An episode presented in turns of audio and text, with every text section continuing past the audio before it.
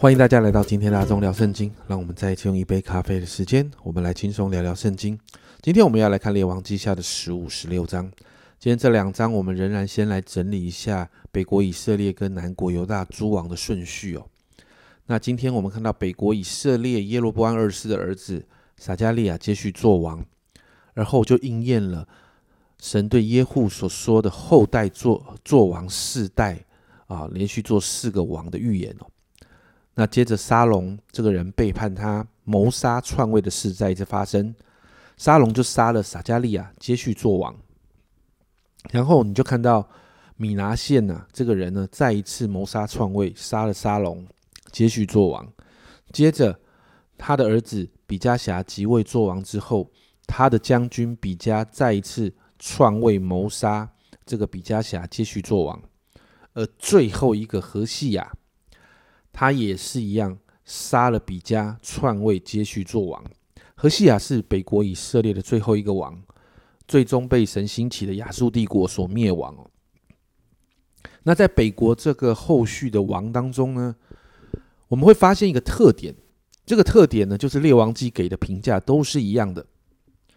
就是行耶和华眼中看为恶的事，效法他列祖所行的，不离开尼巴的儿子耶罗波安。使以色列人陷在罪里的纳罪，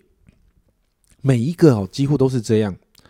甚至因着在这样的属灵环境中，每一个王几乎即位没有多久就被人谋杀篡位，甚至你看到在十五十五章的十六节哦，那时米拿县从德萨起攻打提斐萨和其市境，击杀城中的一切人，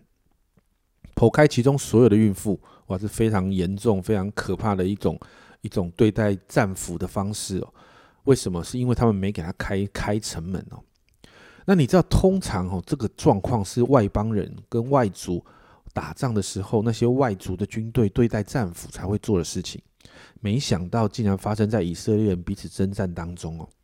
甚至在这个征战的里面，他们他们要寻求帮助的时候，不是寻求神，而是寻求亚述的帮助。最终在神的管教当中被灭了国。那我们来看南国犹大，南国犹大亚玛谢王的儿子亚沙利亚就是乌西亚这个王登基，一开始看起来很不错，但后来在第五节这里，耶和华降灾与王，使他长大麻风，直到死日，他就住在别的宫里。对在历对照历代志下的平行经文，历代志下二十六章的十六节，他既强盛，就心高气傲，以致行事邪僻，干犯耶和华他的神，进耶和华的殿。要在香坛上烧香，你就看到这个人哈，他做了他本分不应该做的事情哦。这些事应该是祭司做，那祭司在劝阻他的时候，他不听哦，所以神就让他长了大麻风。那接着呢，你就看到亚撒利亚的儿子约坦就登基了。列王记给他的评价在三十四、三十五节，约坦行耶和华眼中看为正的事，效法他父亲乌西亚一切所行的，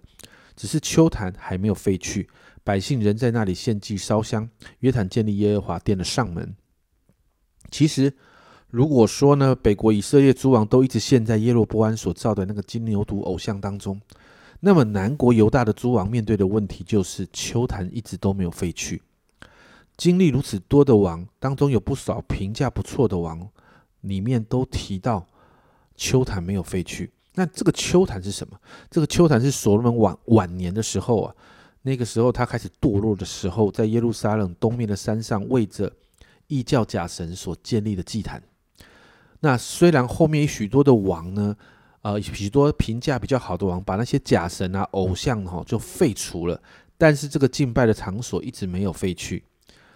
而也就让南国犹大人哦，或者是这些君王哦，在许多事情上面，这个秋坛就成为他们的绊脚石。所以在南国犹大列王的历史当中，几个评价很差的王，就是在这样的环境当中哦，又开始敬拜假神。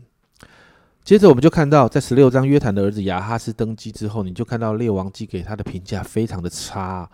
在二到四节，他登基的时候年二十岁，在耶路撒冷做王十六年，不像他主大卫行耶和华他神眼中看为正的事，却效法以色列诸王所行的。又照着耶和华从以色列人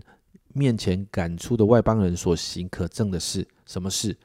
这里说到，使他的儿子金火，并在秋坛上、山冈上各青翠树下烧献祭烧香。哇，你看到这个是神超不喜欢的事情哦，让自己的孩子被烧掉啊！你就看到又一个君王走偏了，又一个君王去敬拜假神，还是那个秋坛留下来的问题。而甚至在面对征战的时候，他们一样不寻求神的帮助，去寻求亚述王的协助。甚至经文说，透过亚述打赢这个亚兰人之后，这个亚哈斯哦，还在南国犹大的境内建造了一个敬拜亚兰人神的亚兰人的神的祭坛，而且吩咐这个神的祭司呢，带领百姓哈去献祭给这个亚兰人的神，把这个神当做耶和华来敬拜。你看他已经啊，整个走歪到了一个极点了。这两章。我们看到南北国都有的状况就是敬拜偶像，北国是从来就没有脱离敬拜偶像这件事，但南国呢，就留了一点点那个秋坛的问题，就从不处理，而最终就让魔鬼有机可乘，在几个对神不坚定的王身上，这个秋坛的问题就是他们离弃神，然后呢，使他们转离神，甚至带着整个国家转离神。但不管南国北国，最终都因着拜偶像这件事情，要面对神的审判跟管教。亲爱家人们，你知道吗？偶像一直是我们要面对的问题。偶像是什么？偶像的定义就是，当我们的生命中对任何的人事物的看重超过神的时候，这些东西就会变成我们的偶像。有一些是一直都在，而有一些我们没有把它处理的完全，好像就留了一点点。就留了那一点点，而那一点点在我们软弱的时候又跑出来辖制我们。铁扇罗尼加前书一章九节，保罗说：“因为他们自己已经报名，我们是怎样进到你们那里，你们是怎样离弃偶像归向神，要服侍那又真又活的神。”你知道保罗要我们面对偶像的时候要做什么？离弃，我们要离弃偶像，好让我们可以因着耶稣回到那一位又真又活的神面前，因为只有神。才是我们全心要敬拜的那一位，不是吗？家人们，你生命中有偶像吗？好不好？找个时间，花一点时间处理一下吧。我们一起来祷告。主啊，我们真是说，我们要真实的面对我们心中的偶像。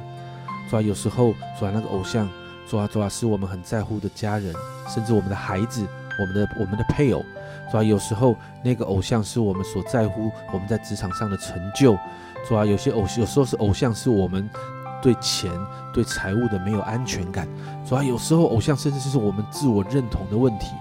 主啊我要这样说，主啊主啊若是我们我们的生命中有任何的人事物超过